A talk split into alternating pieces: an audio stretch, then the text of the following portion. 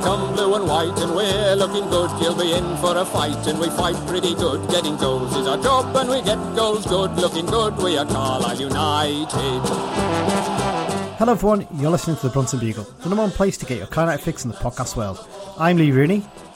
And I'm Dan MacLennan. It's looking like the players for United as they blow the chance to challenge for a top three spot on the final day after a 3 2 home defeat to Salford City. We look back on some of the controversial events of that game before looking ahead to the final game of the regular season as United travel to London.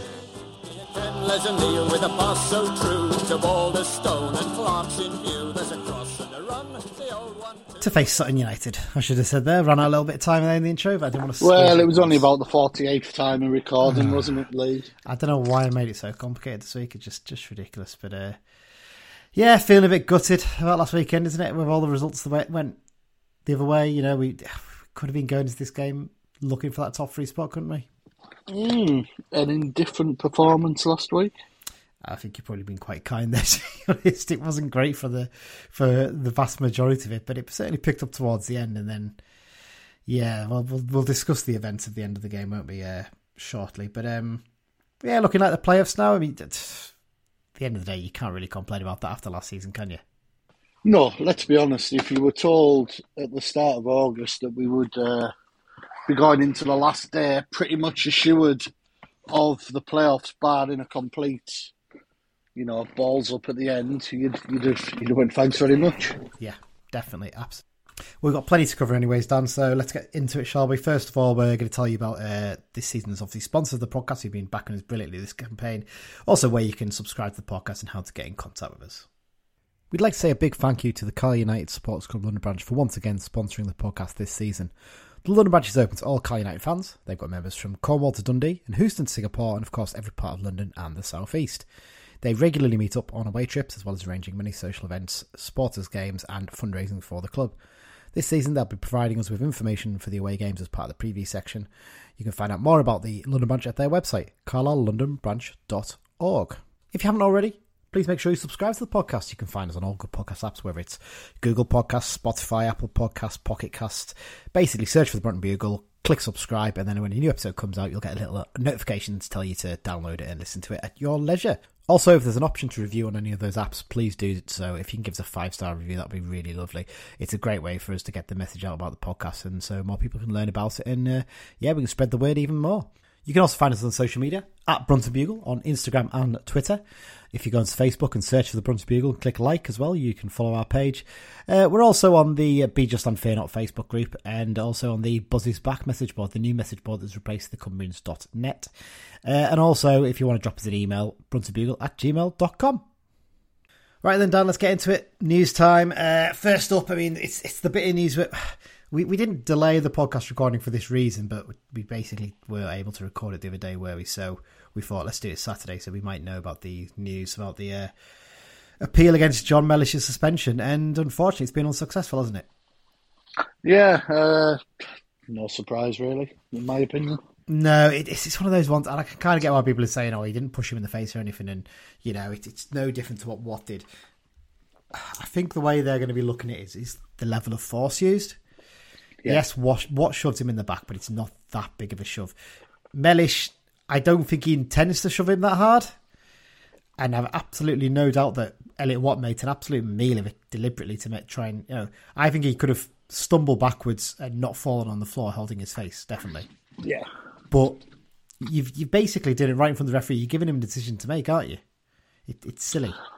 Also, one thing that a lot of fans appear to have missed: Watt actually got booked for his part? Yeah, and that's the reason why he can't get respect, retrospective Yeah, further yeah. punishment because he has you been know, booked. it's like, yeah, and you know, obviously most Carlisle fans didn't notice this because they were too busy, you know, uproar about Mellish. But when when I looked on the likes of soccer base and the score sites, it actually showed Watt yellow card. So Yeah. he he he got booked, and Yeah. basically that ends his involvement. But if we if we do get into the playoffs and we play Salford, I think we should pick Jaden Harris to start the game. Pick up his booking. Clatter water after three minutes, get a booking, then bring him off. Get get his regular me, yeah. his, his regular booking whenever he comes on. Jaden Harris is the guarantee, isn't it? Yeah. Um, yeah, I'm pretty sure Elliot Watt's going to get a lovely warm welcome in the playoffs if we happen to play them in that, isn't he? Yeah. Um, yeah, it's it's it, it's it is embarrassing though to put a hole in your face when you've been shoved in the chest like that, and it's not even discreet. But there you go. Anyway, we'll we'll talk about Mellish's red card in the uh, match review section. Um, next up, Dan, we're going to talk about the uh, end of season awards. Um, No real surprises here, is there? Not really, no. No, obviously uh, Owen Moxon, shock horror, basically swept the boss, didn't he? Essentially, and you go through the list, and he he, he won pretty much all of them. He won, you know, the News the Star Read of the Year, QOS, QSAT, uh, London branch, um, season ticket holders. You know, he's basically. I mean, not a massive shock, that is it? Really? No, no. And, uh, you know, just adds to his uh, CV, doesn't it? You know, Yeah. I mean, there was, I mean, take away Owen Moxon, other ones. Uh, Christian Dennis getting Players Player of the Year. It's the one they all want, isn't it? The player, so he'll be really chuffed with that. I think so. Mm. Yeah. And I think that's a little testament to the amount of work he puts in because I think I I think we we certainly talk about it on here, don't we? But I think a lot of fans don't appreciate the amount of running that he actually does in games. Does Yeah, he? yeah. He's, he's also, as we've mentioned before, he's one of the fittest lads in the squad, by all accounts. yeah, not the quickest, and we know that, but he he, he Yeah. works and works and works, doesn't he? So brilliant. Uh, Vest- Vesterwald Player of the Season, which is the most man of the matches, Yeah. isn't it? Was actually John Mellish. yeah, that was really nice to see. Actually, to see John get an award, and Uh, I don't think it was a surprise Kai Nugent got Youth Team Player of No. the Year. This is the only one to get a, a deal. yeah, Uh, Tobi Sho-Silva, PFA Community Player of the Season. He uh, he's done a lot in the community. Uh, a lot of it unheralded, you know. And uh, you know, he had his event the other week, and he go he goes He's- around. Doesn't he doing a lot of stuff with um with youth team players, not just at our club, but other clubs as well? I think actually, doesn't yeah, he? he's, really he's, good he's at that. Got a like little foundation and stuff. He's just he's just a genuinely good bloke, Yeah. you know. definitely. And uh, obviously, Edmo got the uh, champagne moment for the uh, London branch. Um, Yeah. For his goal at Swindon. Couldn't, couldn't argue too much with that. I might say Joe Garner's tackle against uh, Yeah. Uh, um, Jack, Jack Jack Armer's goal at that Swindon game, goal of the season. yes, I that was that's- voted for on the night, wasn't it? Um, Yeah, That one, uh, uh, honestly, for me, it's between him and Taylor Charters. And I think looking at most of the comments online, that seemed to be just tipping in Jack's balance, I think, there, wasn't it? But uh, and and the, Fantastic. the one other award, uh, Chelsea Norris Ladies Team Player of the Year. Uh, Ladies team won the Cumberland Cup this week, yes, they did. Fantastic. beating Penrith on penalties. I do believe Chelsea plays in goals. Yeah. Someone correct me if I'm wrong Yes, she afterwards. does. She does, yes. Yeah, but yeah, they won a penalty shootout down at Penrith through the week. So well, well done to them. Brilliant stuff. Brilliant stuff. Um, right, uh, moving on, Dan. Uh, one we missed last week, and I do apologise for missing this one. It was just, it, I think it happened earlier in the week, and we just didn't pick it up. Um, Got to give a shout out to United ground staff again, haven't we, Dan? For the amazing job they've done this season, and they've been recognised by the EFL. Yeah, uh, I've, I've been down in the ground a few times this season, sorting flags and stuff, and every time I walk in, it's striking how good a pitch we have. Yeah, You know, I mean, I, I noticed it was in Newport won our division, yeah, it was. which is which is prob- probably credit to the work that they finally got round to doing there. yeah, it does look much better than it ever has done, Yeah, it? yeah. But Yeah. Ours is like a it's like a bowling green or a snooker table. You know, it's. Yeah. I mean, every time I've gone in, Dave Mitchell's walking along, fine cutting it. Yes, You know, I mean, I'm, perfectionist, I'm, I'm? I'm, I'm, sure Dave sleeps on that pitch to keep an eye on it. You know, but uh. Yeah. no, joking apart, it's uh, it's Yeah. it's one of the best in the league. Always Yeah. has been, and probably always will be. Yeah, Newport County were the winners in our division, and both United and Stockport County were highly commended. I think he gets highly commended at least every season, doesn't he? If he doesn't win Yeah, so just just goes to show how consistent he is with the job. Brilliant. Uh, one last bit of news before we do a quick loan watch roundup, Dan. Um, this one uh, you you picked out uh, yesterday. Um, it's the new EFL TV deal to Sky's been confirmed, hasn't it? Yeah, uh, EFL and Sky announced last night that the, the next TV deal, which starts 24 25 through to 28 29, uh, that's that's uh, been announced. And there's, you know, I mean, we've only got the basics so far. Uh, there's going to be a hell of a lot of meat on the bones. It wouldn't surprise me if Nigel Clibbens did an article on the club site Yeah. in the next few days because he's he's usually pretty on the ball with this sort of stuff. But yeah, there's going to be a hell of a lot more live football. Uh, Especially for League Two and League One. each weekend set of games, there's going to be 10 EFL games broadcast, five from the Championship and five from League One or Two. So I, I would imagine there'll probably be an agreement that every team gets at least, say, I don't know, two appearances Yeah. up until. I think it mentioned something about first round of the cup weekend. Yeah. That's all Then- that should be sorted then- up until then. then after then, I would suggest it will probably focus more on promotion and relegation battles. You know, Yeah, definitely. Which you can understand. I mean, the hope Yeah. is that it's not just Salford and Wrexham on all the time. one one one one thing I did notice was the distribution of the money's changed. It's uh, League Two only getting eight percent, so it is it is a bigger it's a, a bigger split. The money will go up, but Yeah, not as much as it could have done. percentages come down. You know, so it's. Yeah. But I suppose you, know. get do you get more money when your game showed live? I suppose maybe I a little don't know, and we'll we'll see. And you know, one one one major thing to note is the blackout has remained. The quarter to three to quarter past five. That's uh, that's in place till twenty twenty nine. There were suggestions that may disappear, but it'll be. I, th- I think we'll have. I mean, Sky do it at the moment where championship nights to show several matches Yeah. at once. So it's it's it's going to be a cross between Sky Sports and iFollow, isn't it? Yeah. Yeah, definitely. That's what it seems to be. Yeah. There you go. Well, there you go. Uh, right, I've let's- got one one go other on. piece of news. Oh, yes, you do. Uh, Sorry. Yes, there is a Legends match at Penrith. Carlisle United Legends against Penrith AFC Legends at Frenchfield Park. Sunday, the 21st of May, 2 pm kickoff. Uh, £5 admission, concessions £3, children free. I do believe the money is going for MND, motor neuron disease research. So uh, if you've got nothing to do on that Sunday, which will be the day after the second leg of the playoff. Get yourself through to Penrith. Uh, I'm told the likes of Paul Proudlock, Darren Edmondson, Richard Prokas, Danny Grainger, Gav Skelton, Jeff Thorpe, and Grant Holt guest appearance. So, mm, Interesting. That sounds good. Excellent stuff, Dan. Right. Long watch time. Sorry. I've, I've- while you were talking there, I've had to spot, mute myself because I was struggling a bit. So I do apologise. Um, right. Long watch time. Max Kilsby up first, Dan. So, and, and yes, they secured the point they needed, didn't they? To get a playoff place at the end of the season. Still one game left to go for them, but um, a nil-nil draw at home against uh, second bottom side Bonnyrigg Rose was enough to uh, get them that point they needed. yeah, Um, they they play the last game today, uh, this afternoon, and I saw a post on Annan's Facebook yesterday. Uh, Tuesday they will be home to either Dumbarton or Clyde Right. in the semi-final at quarter to eight. So if you if you're at a loose end, there's a game for you.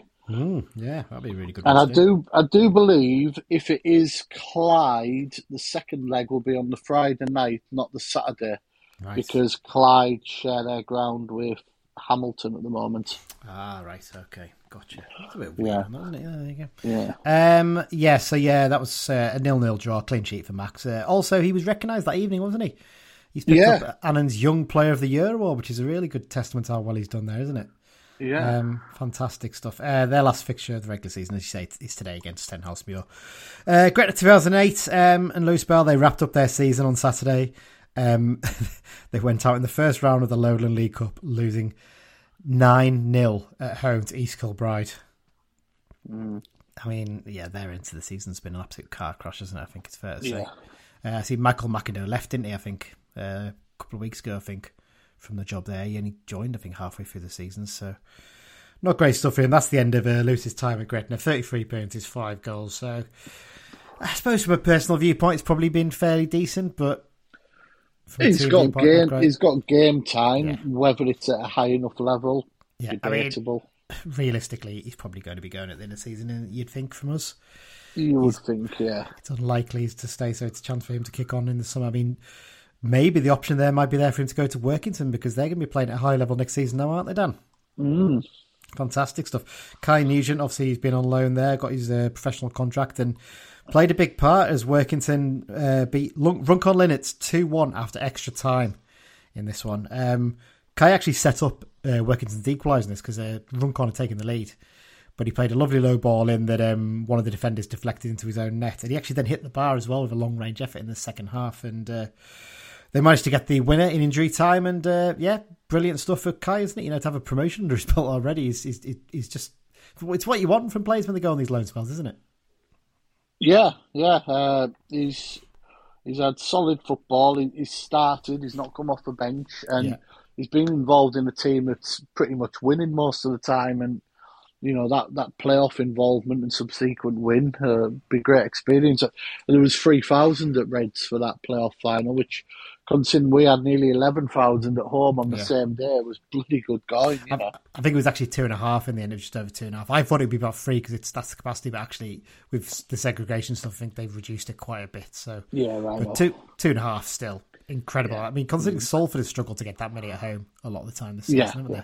Well, I, funnily enough, I was I was looking at potential playoff away games. Mm.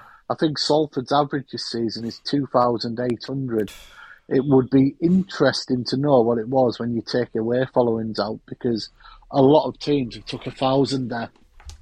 Well, I, I, think when we went there, what was the attendance that day? I can't remember. It was it wasn't that big, and we we, we had it was only about three two or something, and we had yeah. like fourteen hundred nearly. Yeah, so I mean that's quite telling, isn't it? Quite telling. But there yeah. you go. Right, let's get into it then, Dan. Um, uh, Cal United two, Salford City three. Mm. Not good, is it? Really, unfortunately, you know, it's it's it, it, was. You don't want to be too negative after such a good season, but it just kind of felt like a big missed opportunity. This one, didn't it? Yeah, yeah. It just, I, I don't know. I put my finger on it really, but it's it going into the start of the game. Big cry. I, I, did you feel nervous going into this one? I had a little bit of feeling of nervousness. No, I mean, you you, you actually missed the goals, didn't you? Initially, the Salford goals, I think, and yeah, because yeah. uh, you had to disappear quickly for something. Yeah, and, uh, it yeah. just yeah, first half just didn't turn up. That's that's the problem. We we just didn't yeah, really turn up, and we, it's not happened much that season, has it? No, uh, and it just the looked looked sluggish. I mean, obviously, I missed the 10 minute period where they scored their two goals because mm. my lad started feeling ill, so I had to run him home quickly. Yeah. Which wasn't ideal. But mm. uh, no, just, which didn't look and sound good. And, you know, it's. I think we've sort of put to bed the 4 3 3 argument now, haven't we? Yeah, well, we've got that as a talking point for later on. I think it's an important thing to talk about. But in terms of the team selection beforehand, Simo did stick with that 4 3 3 from against Barrow. The only change was Omari Patrick in in the place of the suspended J.K. Gordon, obviously welcoming back Taylor Charters on the bench, which was nice to see. Were you surprised that he stuck with it? That he literally just made that one change? Uh, yes and no, because you know we won the week before, so mm. you know you always say don't change a winning team, but uh, hindsight's a wonderful thing, isn't it? It really is. It really is, isn't it? But there you go. Um, let's get into the game then, Dan. I mean, as you said, first half, you, you were there to see the goals, but you've seen them back. They're two really sloppy goals to concede, aren't they? It's, I mean, it, I've probably been a bit harsh because it is good play by Salford, but at the same time, we've got to do better in that situation, surely. Yeah. I mean, first goal up for Callum Hendry. Um, it'd been quite even up until that point, but then suddenly they just hit us on the break and they stepped up a gear, um, caught us on the cold. It's a nice free ball from Louie Barry for Luke Bolton, but it's the first time this season I've seen Jack Armer really get done in that hmm. situation, mm. isn't it? It, it? it, was kind of like, this isn't good to watch. Um, yeah, Luke Bolton get past him into that, uh, past Armer on the left, on the Salford right, I should say, cutting the ball back to Callum Hendry for a pretty easy finish past uh, Holy, wasn't it? Really, and from that point, we were a little bit shell shocked, and it's kind of like, okay, that, that's the point where you sort of compose yourself, pick things up, and don't do anything silly. Five minutes later, we're 2 0 down, aren't we? Yeah. And it's I think this is probably the most frustrating of the lot, isn't it? This goal, I think, because there's nothing really on, and Luke Bolton just picks up the ball just inside the United half. It gets a little bit easily away from Armer again, but he's still got a bit to do from there. He gets into the edge of the box with no one really putting a challenge in, hits a shot. now, there's an argument. Do you think Holy should do better with this? Uh, yes, no, it's It's the tough one because I'm convinced at the time, and the way it was hit, that he took a deflection. You can't see that from the main footage because just because of the angle. It looks the camera unfortunately doesn't stay still enough on the pitch side blues to see if it does. I think it flicks slightly off Barclays heel, and that's what catches out Holy a little bit on this. But with a stronger wrist, maybe better positioning, he maybe should be stopping that one, shouldn't he? yeah. That that's the frustration. At that point, it was just like the key thing is to, to not concede another because if we concede another, then Salford go ahead of us, don't they? Yeah. Because the because of the goal difference, basically, they would have scored more goals than us. It would be goals scored; they'd be going ahead. So at that point, we just had to try and keep calm and get through to half time, which we did. Into the second half, because they had a couple more chances. Salford in the first half, we didn't really have any clear cut. I'm trying to recall a decent chance for us. There's not on the extended highlights. Can you think of any? No, no. No, it's a bit of a weird one. Um, since the second half, Simo made that switch, went back to the back three, brought on Arthur Kalman. I thought had a really good impact on the game. Actually, I thought his harrying made a big difference. We got at them, and it's interesting. A mate of mine, Ian, sent me a message saying the thing we need to do here half time is make that tactical change, but don't push too much. Keep it as tight as you can, and then have a real go for it in the last 10, 15 minutes. And what do you know? That's what we did really. so, Ian for manager, I think. Um, 77th minute, we got the goal back. Um, he had one chalked off not long before that. The, the offside goal. Do you think that was offside, Garner's header? I don't think it was. It's hard. To, my initial thought at the time was I didn't look it. It's hard to tell on the video, isn't it? You can't. He's out of shot, unfortunately, so you can't really see. And the pitch side one doesn't do any good either. Really, you need a, probably the camera angle from the other side actually to show you really whether he is or not. Mm. Unfortunately. Um, so yeah, for this one, Garner wins the initial free kick, forty yards out on the right. Moxon sends in a, a, a brilliant ball. He hasn't done those for quite a while, as? We've been bemoaning it a little bit, but it's a brilliant ball in, and that's the go Joe Garner you remember, isn't it? Bullet header from about twelve yards out into the back of the net. yeah, yeah. Brilliant stuff. Crowd suddenly lifted. Suddenly Salford are looking a bit shaky. They're starting to make a couple of subs to try and tighten things up a little bit. It And was then- very similar to Stockport. Yeah, yeah, in that sense, you know, just the lift the crowd gave us was was, was massive. And then the penalty incident. Um, so again, it's a ball played in from Moxon, finds Garner. Initially, he plays the ball back across. He's on his- the floor, but he manages to get up quickly. And then Shephard just bundles him over, doesn't he? And there's no doubt it's a penalty. Yeah, yeah. And then the, the red card incident. Mellish sort of, Watt's hand is sticking out? He sort of slaps it, doesn't he? Really, in sort of a high five ish sort of jokey way. Watt pushes him in the back? Mellish pushes Watt in the chest? Chest, you know. Watt goes down holding his face? Ref sends him off, and at that mm. point, it was just so frustrating because there was kind of a feeling that, that was our chance of winning the game blown, wasn't it? Yeah. Down to ten. You just never really thought you had any chance. down to 10, but about to take a penalty. Yeah, I mean, it's just it just that point you think it just that's Yeah. that's what's most annoying. It, that that doesn't happen very often that you get your own man sent off as a a pen- penalty's just being given for you. Yeah, it's just, just ridiculous. Christian Dennis stepped up, got his twentieth league goal of the season with a well taken penalty. He waited for Cairns to move, didn't he? He's very good at that actually, Dennis. I've noticed that with his penalty. He waited for Cairns to move, put the ball the other way, gets us back in. He actually got booked in the aftermath. Did you notice that for kicking the ball away? Yeah, yeah. When Dennis, when when you watch it, especially on the pitch side Blues one, he doesn't actually stop running when he stutters. You know, some Yeah. players literally come to a halt and then move, but he's still he's still in motion when he stutters. He, He does just it very, slows very it down cutely. a lot, doesn't yeah. he? Which is and it just allows the keeper to make that first move, and he knows straight away. Well, Yeah. I'm going the other way. You know. It's great, great penalty.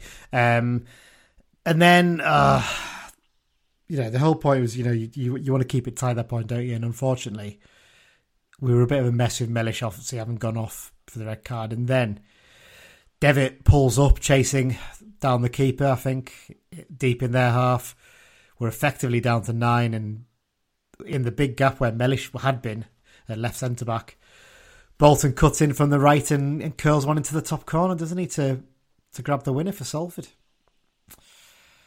Mm.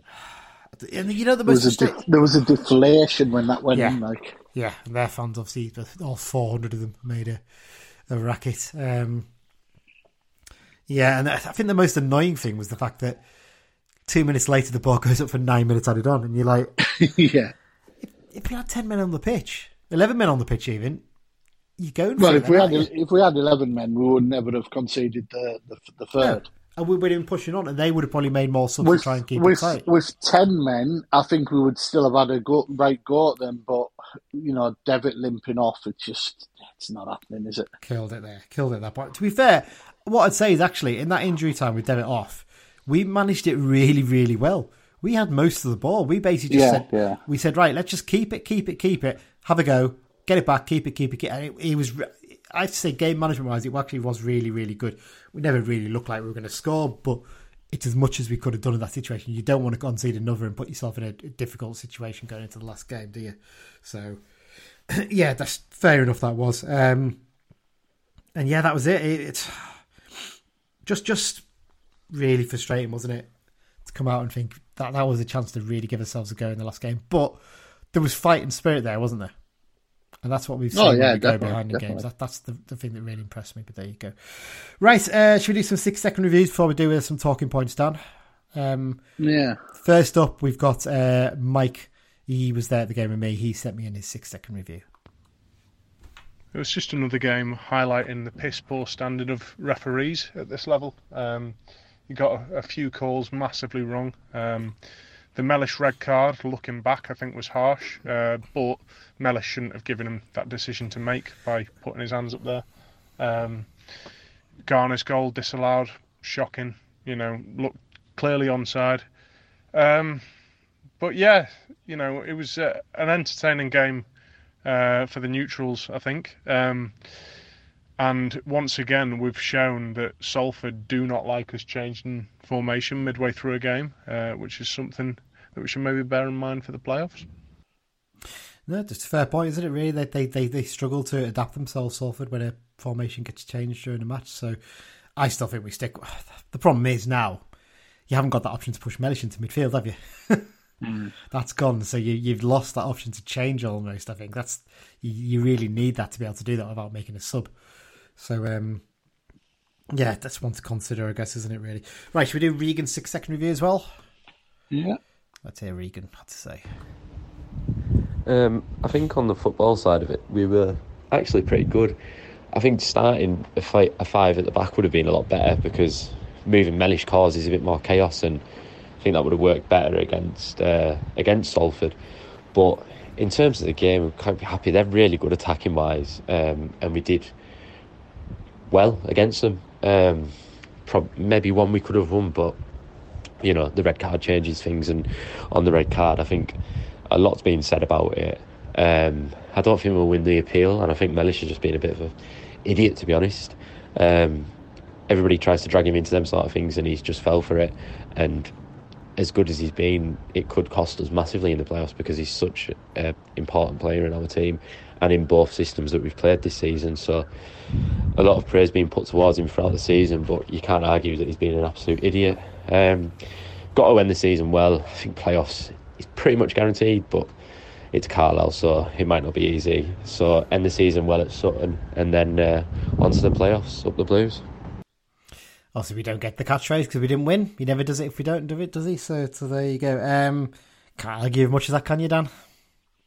No, no. Uh, I mean, in terms of talking, let's just straight into it then, because he, he touched on the uh, the tactical decision, didn't he? And I think Simo himself said after the game he got a bit too caught up in the 4 3 3 excitement, didn't he? And should have gone with the five at the back for this one. I mean, I sort of hinted it in my thoughts before the game, didn't I? I think.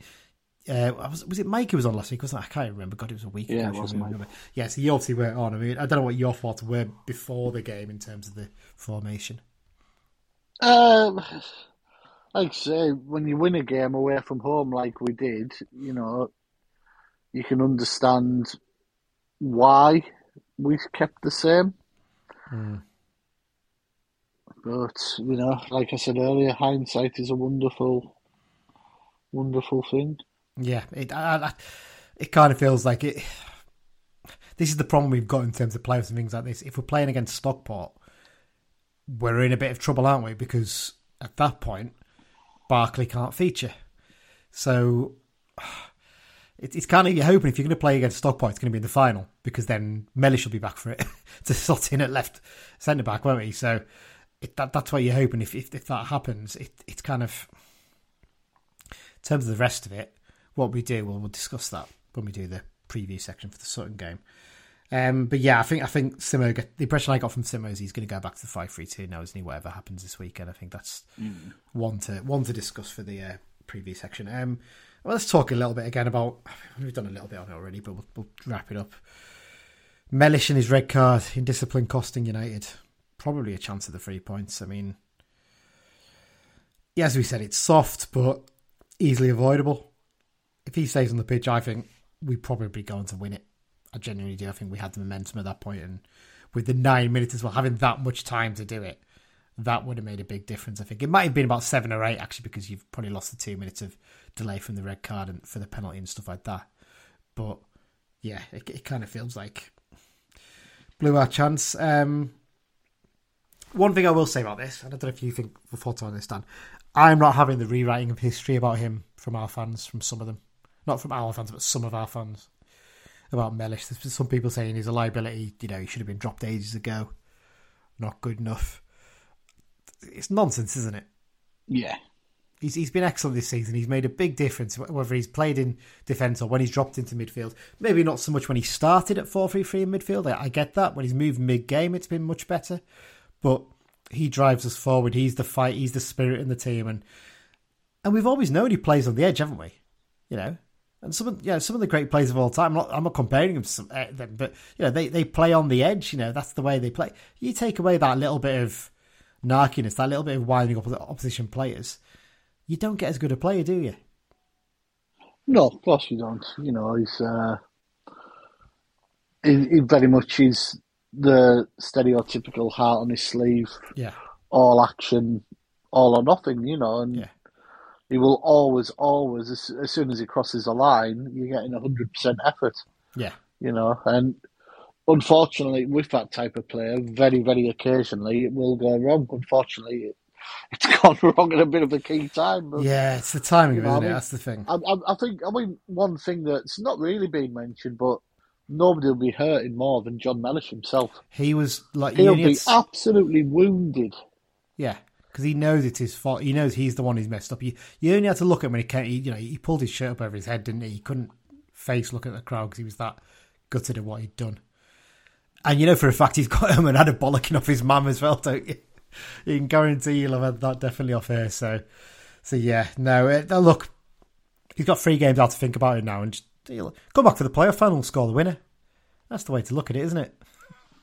With any luck. Well, that- soon as it happened, I suggested that, so Exactly, exactly. There you go. Um, in terms of players who've come in as subs in this game, I, I haven't put one of them down here, but I want to talk about him in a minute. But Joe Garner's given a bit of food for thought last couple of games, hasn't he? Came on against Yeah. Barrow, made an impact in terms of holding it up and being very steady with his play. In this one, Salford really couldn't cope with him in his aerial threat, could they? no, not at all. He made a big difference, you know, coming on. He had that one disallowed. I mean, like we said, we think he, probably was on, but it's hard to tell.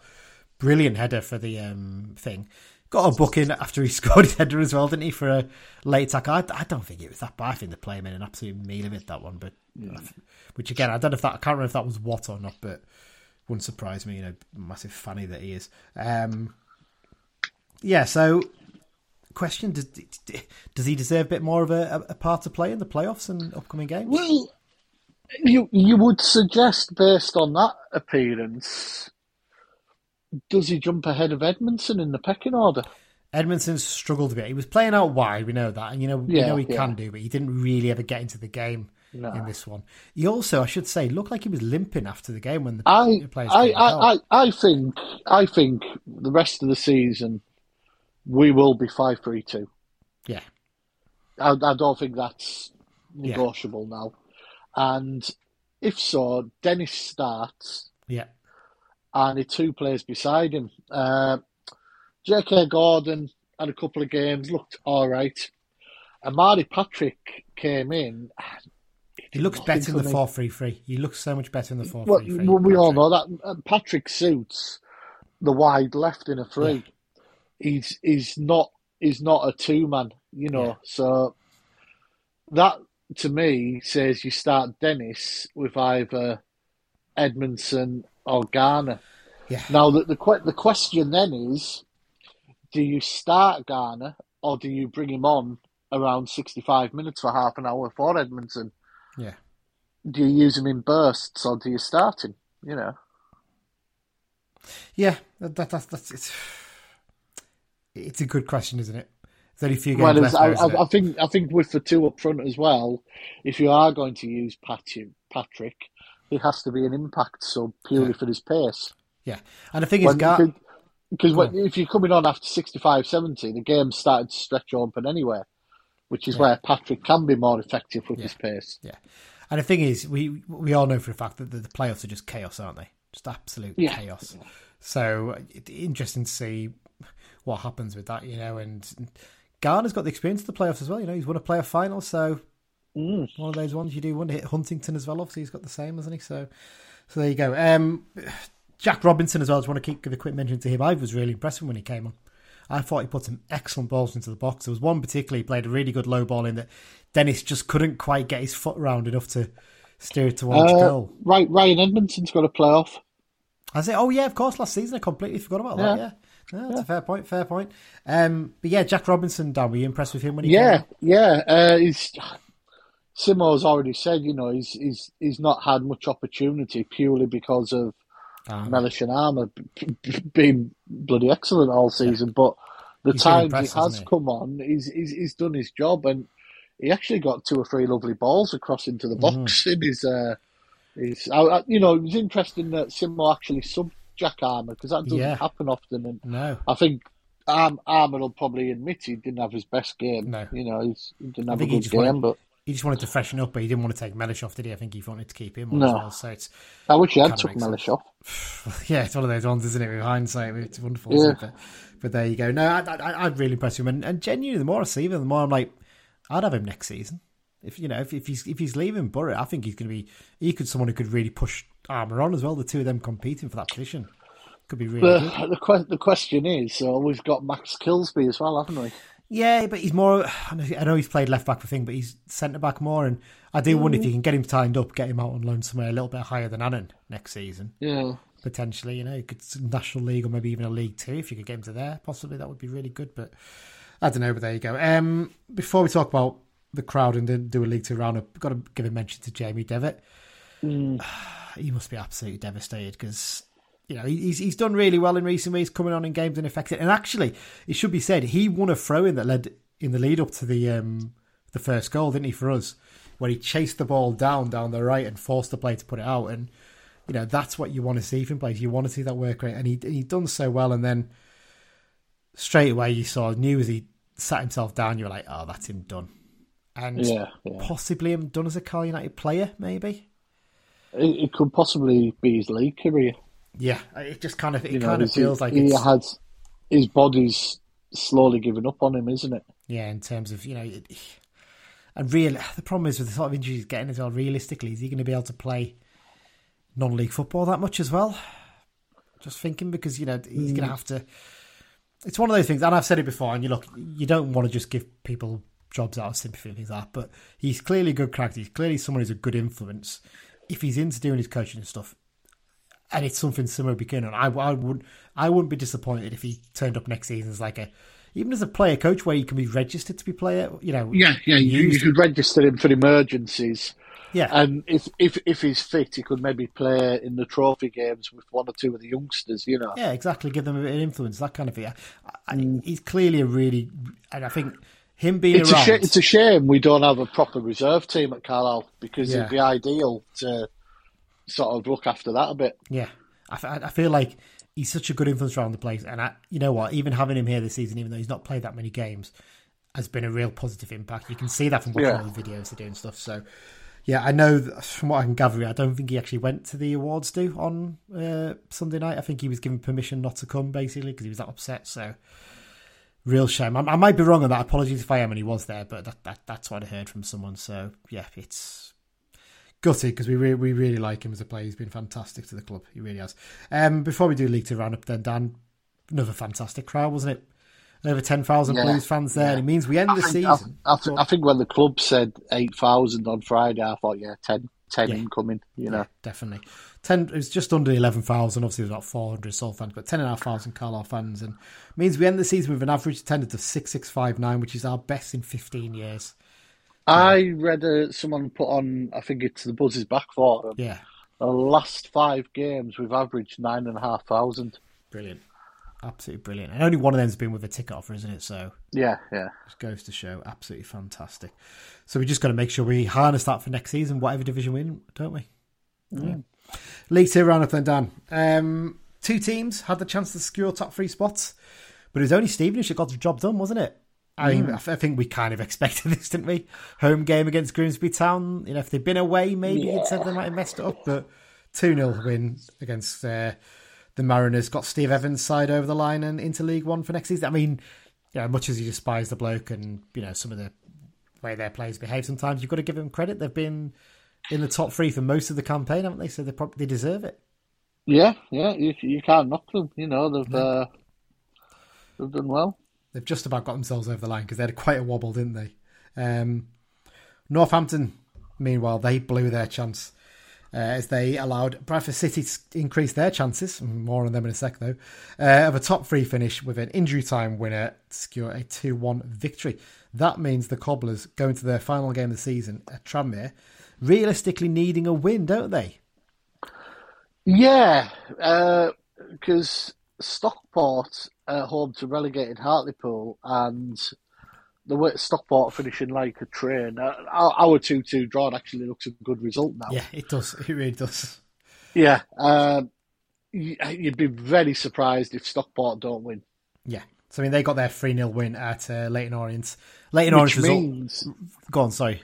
Yeah, because of the goal difference, yeah. Northampton need the win. Yeah. But Northampton's problem is Tranmere just announced uh, Ian Dawes as manager this week, so yeah. You've got a, a, an opponent who are basically playing for contracts. Yeah, exactly. They know now that he's the manager. All right, we've got to impress him in this last game and show we've got the good. It attitude, would be so. incredibly harsh if Northampton missed out on the last day again. Two seasons. They, they, they, got they got shit on when Scunthorpe played the youth team last season. Yeah, I mean, yes and no because Scunthorpe is shit anyway. So I don't the, look. Look the, what's the happened to crap, them. But I, I, I don't think there would have been seven 0 if we played a full team. Probably not. No, but there you no. go. I mean, but uh, I, I, I was talking to a couple of uh, mates, and you know, I've got quite a few mates yeah. in Northampton, and uh, one one of them basically said, he said, Dan, if we go in the playoffs, he said we're finished. He said because our injuries are still that bad.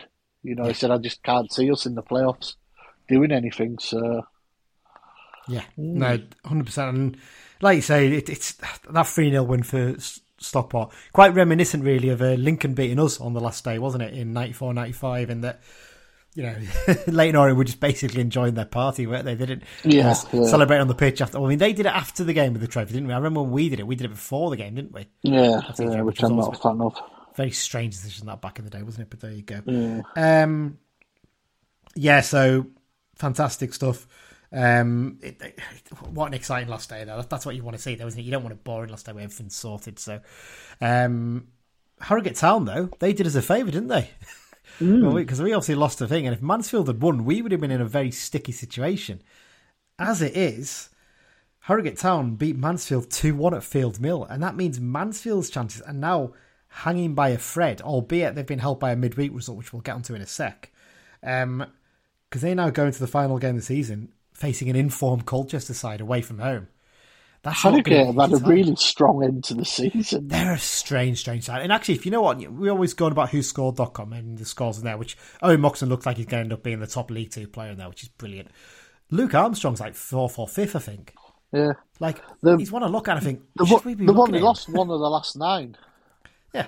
One for, drawn for. And, you know, I mean, you look at the results, they drew at Leyton Orient. Yeah. You know, the, the one away at Newport, the one away at Mansfield. There's only strange. Northampton have beat them in that last nine games. You know, so Yeah, Yeah. it's it's it's incredible, isn't it? Um, yeah, so that that's going to be a, a, a tough one for uh, for Mansfield, but it should be said.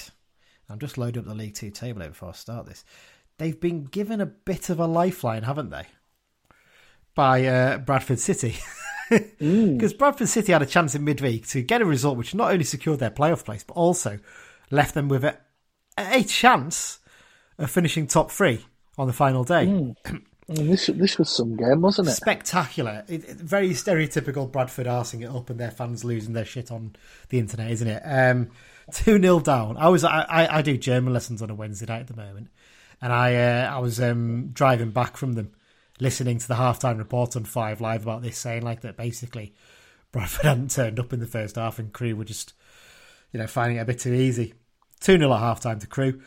Into the second half, they got two fairly quick fire goals. Uh, I think they went 2 1. I think the first one was on 46 and then the next one was on 54 to make it 2 2. But then their fans throwed a load of pyro on the pitch, didn't they? A load of smoke bombs, which resulted in the, the, the referee taking the players to the touchline and waiting while it was all sorted out.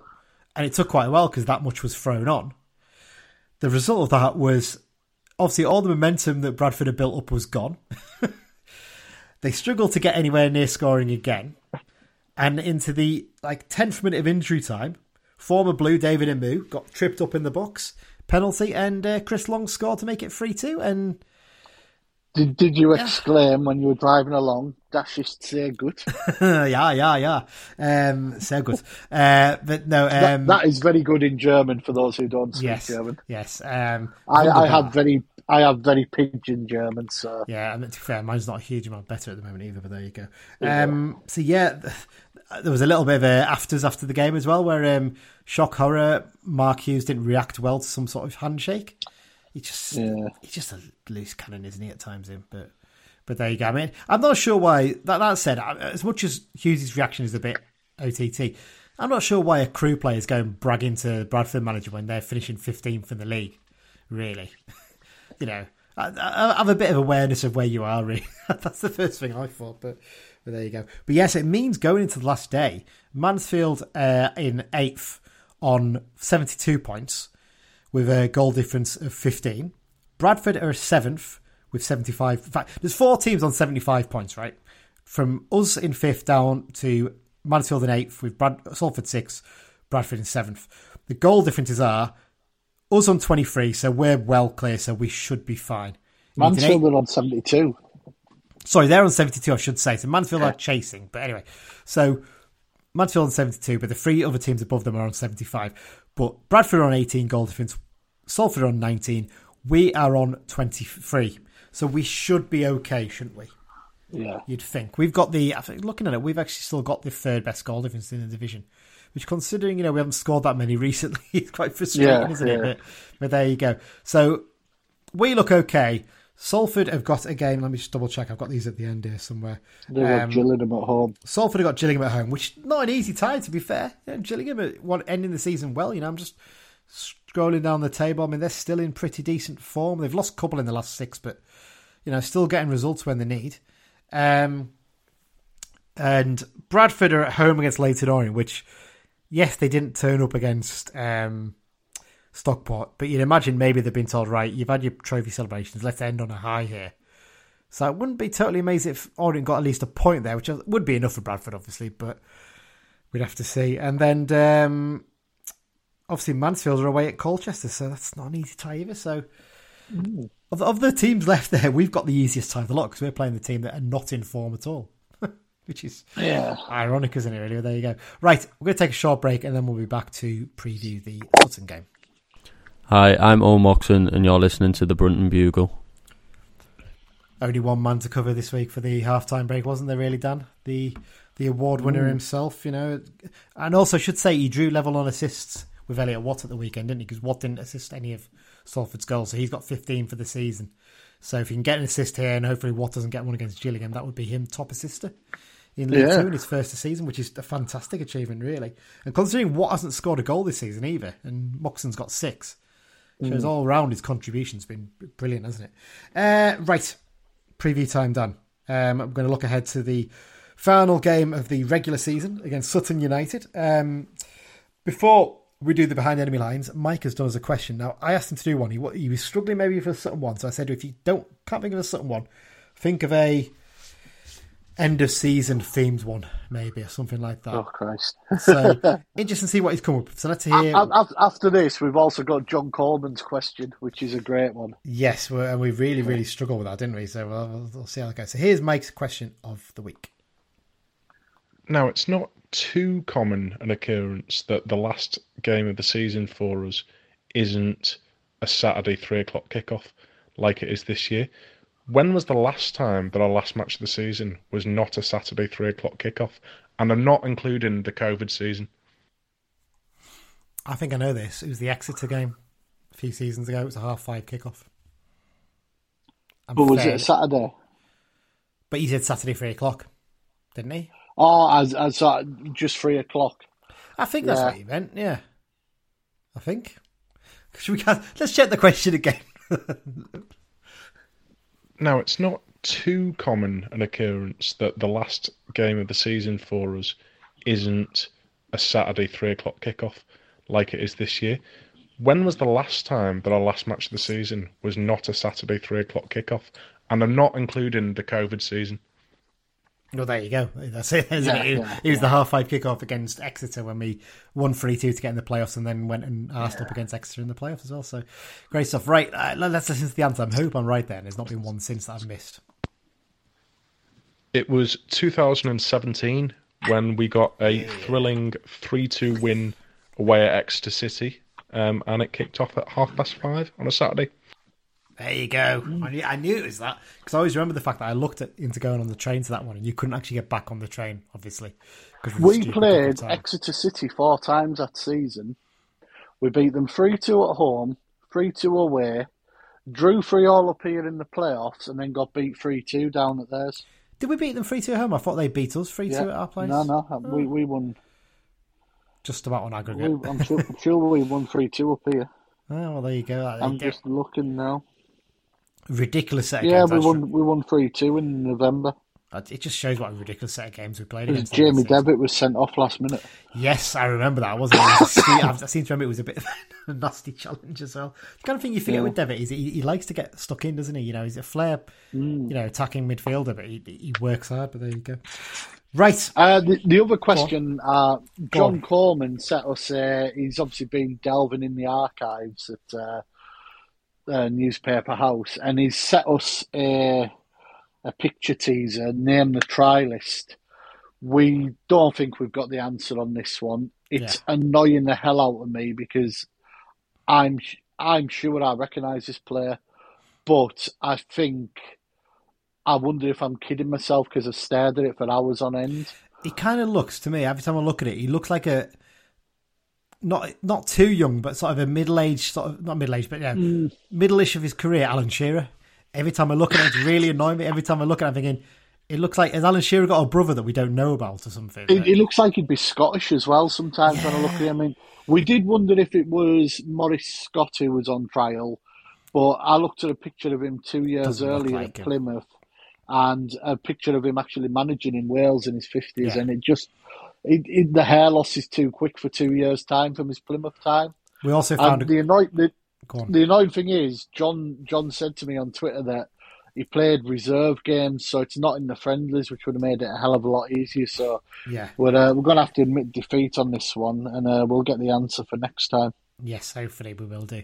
Um, And I, I, as soon as he messages me what the uh, the answer is, I'm going to kick myself. absolutely, absolutely. Yeah. Fair play, John. It's the first time he's beaten us on this, isn't it? We always mm. seem to win, but but yeah, we found it. But but Go on. we've we've got one back for him when we get the answer to this one, haven't Yes, it's a belter, the one we found. we? This it is really an is. absolute belter, and if he if he can name this one, Yeah. we will doff our caps. Yeah, definitely, absolutely. Um, right then, uh, let's get into it. Uh, behind enemy lines. So for the final time this season, for the regular season, uh, and probably the final time till the playoff final, possibly. If we're playing Salford, I won't be able to find one of their bloody fans, will I? Um, we are speaking to Mike from the Sutton United Talk Time On podcast, which if you can't work it out, S U T T on podcast. So it's Sutton Podcast. Quite clever, actually. It. it took me a while to work it out in my head when he told me it, but there you go. So yeah, it was a good little crack with Mike. Uh, we, we, basically just discussed um, how they've settled into the EFL uh, in the last two seasons. Um, whether there's any disappointment over missing out on the playoffs after you know going on quite an impressive run at one point, actually looking like they might just sneak in at the last minute. And what's next in terms of the club's development over the next few years? So here's the chat I had with Mike. So yes, here we are for the final behind enemy lines of the regular season. I mean, fingers crossed there that there's no disaster in this game. No, no offence, uh, Mike, who we're about to speak to now. Um, yes, we're speaking to Mike from the Sutton United Talk Time On podcast. Now, you explained last time because if you if you cleverly, if, if anyone's worked it out, if you take the first letters of those and then the on of the first four words, add on, and then podcast, it's just Sutton Podcast, isn't it? That's the one. Thank you. Yes, I worked it out. I remembered it from last time. There you go. Yeah, so we're going to talk to you, Mike, about all things Sutton. Um, let's get straight into it then. So, you guys are now just coming to the end of your second ever season in the Football League. You're on for another comfortable mid-table finish you must be pretty pleased with how things have, have gone so far. Because I mean, you compared against some of the other clubs that come, your likes of your Stockport counties and you know your your Wrexham who are going to be coming up, and some of the ones who you know are splashing money and throwing it about. You guys aren't doing that, are you? You have to do it a different way, and it it, it kind of feels like you're a great example of how to get up and actually be very secure and and do it the right way for a club of your size. Yeah, I mean it's a bit of a weird one. We we often kind of get um, thrown out. Oh well, you're in London, so you must have lots of fans, and it's like, well yeah, so loads of other teams in London. Yeah. yeah. so we're, we're sort of fighting for fans, for players. Um, I looked at the attendance table. I'm hoping that you guys um, help us out on this on Monday, but I think we're on average of 3,200, which is 20th in the league. Yeah. Um, sounds like, oh, it's quite low, but we go back five, six years, and um, that's nearly four times. Well, no, maybe it's a little bit less than that, but um, our average a couple of years ago was just over a thousand. We were delighted with it. So um, we are doing it, we think and hope the right way, as you say. We haven't got enough money to throw around. When we were doing well last season, sort of earlier on this season, one of the songs they sing is Something's going up with a tenner in the bank to the tune of Yellow Submarine. Yeah. Um, but it's the collective team spirit, really, that, that's got us there. Yeah, well, it's interesting about the crowds there because, like you said, you are 20th in the average attendance table. But like you say, the thing with London is, yeah, there's a lot of people there, but it's also very easy to get around London. So you can go and watch pretty much any club you want, can't you? Really, you can get you can get from Sutton to go and watch Arsenal in, in next to no time and that kind of thing. So that that has an impact. And and actually, compared against some of the other clubs that come, I mean, looking at Salford City and the crowds they get, I mean, they've some games they've been struggling to get 1300 for the home yeah. game, haven't they? So it's kind of like I think actually, I, I, I don't think you should be too harsh on those tenants. I think it, it's perfectly. I mean, Macclesfield Town now, who are in the what? They've just got promoted to the uh, Northern Premier League uh, Premier Division, which is I think seventh tier football.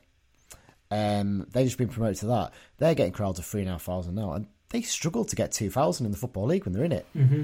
So it sometimes goes shows situations and you know how, how your club's doing and the local community get behind it, don't they? Yeah, I mean the, the, the promotions of, sort of it's a double edged sword. I mean, mm. yes, we did really well last season. We lost out on the playoffs by one point.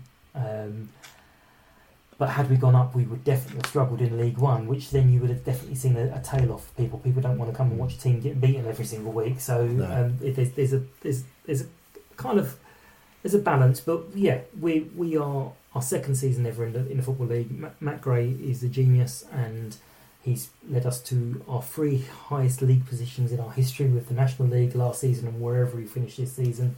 Um, and when you speak to Sutton fans, if you speak to Sutton fans at the start of next season and ask them, what do you want? Every single one of them, we've been conditioned almost to say 50 points. Um, so the, the, first thing is let's stay in this division and then we'll talk about what happens afterwards. Yeah. Um, so we're happy. I mean, on, on that point of, you know, in terms of this season, I mean, is there maybe a little bit of disappointment with missing out on the playoffs after finishing eighth last season? I mean, especially because there was one point I remember we were looking on our pod and we were talking about looking at the form table and we kept saying Sutton are really flying at the moment. They're they're going a little bit under the radar. They could easily sneak into seventh place here, and then it just seemed like you just ran out of a little bit of steam. It definitely is that we first twenty minutes of this season against Newport way, way back on the ridiculous time of July. July. yeah. Um, we lost our probably our best defender who yeah. um, swept the player awards last year. He had a knee, knee injury and he was out until we were told to. Well, we weren't entirely sure he was going to come back this season, um, but in the end, he, he did come back in December. Um, it started a domino effect where we were losing players left, right, and centre. I know you told me earlier that you've got one player coming in and then the next one goes out. Yeah. We, we were having this, but all in the same position. Um, so we had no central defenders for a while, no midfielders, um, and we were struggling. So we were fighting for every single point, and we were kind of there or thereabouts, always safe, never really troubling the relegation. Then we did really well, and I think that's added to our disappointment because we did quite well and we got really close. And I think we came up against Barrow, and Yeah. if we had won against them, we would have been pushing for that playoff spot. We then drew that game. It then started a run off. I think we drew to Mansfield, and I think we then lost to Grimsby and a horrible draw to Walsall, where yeah. they had one shot, and I think it was in the 94th minute. And um, our keeper, who's been brilliant, spilled it, and Yes, got an equaliser. So, um, and I think that just took the wind out of the players a little bit because Yeah. yeah. all of a sudden, after three years, they didn't have anything to push for. They were safe. Mm. There was no playoffs, and we've been talking about this earlier on my pod. Going, actually, I think the players have just kind of subconsciously just got knackered, and Yeah. just we don't know where the next the next win is coming from, which is unfortunate because we still do have some games to play, and we could still finish in the top ten, which would be great for us. But we could also equally finish sixteenth, um, which would be a little disappointing. But still, start of the season, I would have taken it absolutely hundred percent. Your manager, Matt Gray, you mentioned him earlier, um, done a phenomenal job, hasn't he? You mentioned obviously he's got your highest ever finishes in terms of the last three seasons. Um, it seems a stupid question to ask, but your fans must be happy with the job he's doing. Yeah, I mean, like I mentioned, we've we've got a lot of old old old gits like me who've been supporting the club for a long, long time. Um, there's a hu- huge contingent of younger fans who I'm extremely jealous of because over the last 12 years we've come up from um, sort of was the Ryman League to the National South to the National League to the League Two. So we've had nothing but success for 12 years, and we keep kind of get sitting there like, oh, it's never going to be like this always. Um, and then we've got even more younger fans, and I think some of the newer newer fans are more into league football, and they're kind of pointing out this run is a bad run.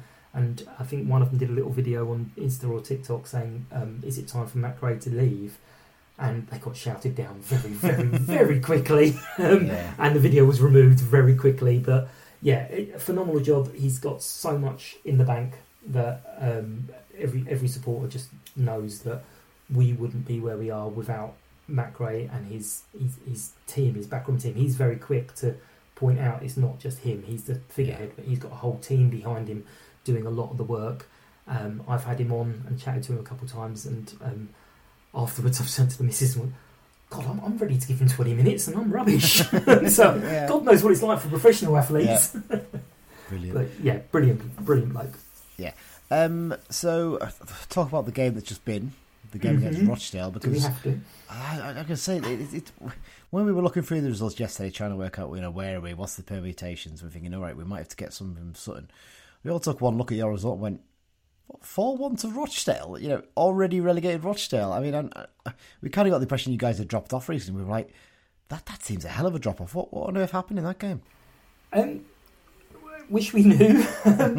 it, one of those we got caught, I think, for the first goal, and we didn't really recover very well for the second goal. And um, then our keeper, who he's he's the, the reserve keeper, and he was got, kind of given a chance because Yeah. um, our first keeper's got um, carrying a bit of an injury, and we wanted to rest him, um, and then he got himself sent off on thirty minutes. Uh, so obviously with ten men, our confidence is shot. So although, yeah, looking at the league table, we were I think thirteen from Rochdale already relegated. On the form, we'd lost four in a row, and I don't think we'd won in nine. Um, whereas Rochdale have been picking up points. Um, so we had kind of seen this game as that's a real banana skin. Um, and obviously Rochdale were a little bit up for it. It's their, their last ever home game in the Football League for a while, maybe, who knows. Um, so we knew they'd be up for it. Little bit, kind of would be furious if I was a Rochdale fan because um, It's like, Yeah, where's this been mean. all season? Um, exactly what you mean. um, but yeah, we we could still be there now and, and be struggling. It's just a serious lack of confidence at the moment. Hopefully, the uh, the week and a couple of days will give the guys a bit of a chance to go right. We need to give a proper send off, but um, who knows what something's going to turn up? I don't know, but yeah, it was just. I'd love to say it was one of those games, but it's actually a repeat of the uh, scoreline that we had to Colchester the week before. Um, Colchester Yeah. also in the bottom six. So the first two times we've conceded four goals this season have been to two teams in the bottom six. It's the way it is sometimes, isn't it? Just the way it is. Um, yeah. So in terms of the the squad, um, Mhm. who are the danger men to watch out for in there? I mean, I, I have to admit, when I look through, there's a few names I recognise, but it is what you are kind of one of those teams. You, you get a lot of these teams that come up from the non-league set up around the London area, and you've got a lot of players you've picked up from other non-league clubs around the area and from the academies at you know the, the bigger clubs. And who who are the men to look out for? So the ones who you won't have to worry about is uh, Craig Eastmond, who's he, he kind of he's so instrumental to what we do. He just makes everything tick. Um, but he got a knee injury a few weeks ago, and he's out for the, the well the season. Yeah. One more go. Um, and Louis John, um, one of our defenders, is also out. Uh, ben Goodliffe is a great defender. Coby Rowe, um, when they're two of them on their game, they're almost unstoppable but very uncharacteristic mistakes the last couple of games. Um, who knows whether it's just tiredness or, or, or just I don't know, just nothing to play for. Dave Ajiboye, when he's on his form, he's come back to us on loan in January from Peterborough. We um, sold him to Peterborough in the summer and then took him back in January. When he's on it, you, you really struggle. I know you mentioned that Yeah. um, your your left wing back um, is having a great season, but if Dave's on it, he'll have a real test. Um, Omar Bugiel, one of those players Yeah. that you would love if he's in your team, but he's very easy to dislike if he's up against you. There's a lot of bookings, doesn't he? I noticed that. I think he's got the He worst. gets- Dis- has he got the worst gets- disciplinary record in the division? Probably, but he gets booked for tying up his shoelaces. Seriously, it's, he gets battered and battered and battered. And then the first time he puts a challenge in to kind of like start evening the score up a bit, the card's popping out, and it's like, come on, even even taking aside that I'm slightly biased here, that Mhm. that is ridiculous. Um, I've, my my missus came to a, game. Um, I can't remember who it was. Oh yeah, it was Swindon against Val- on Valentine's.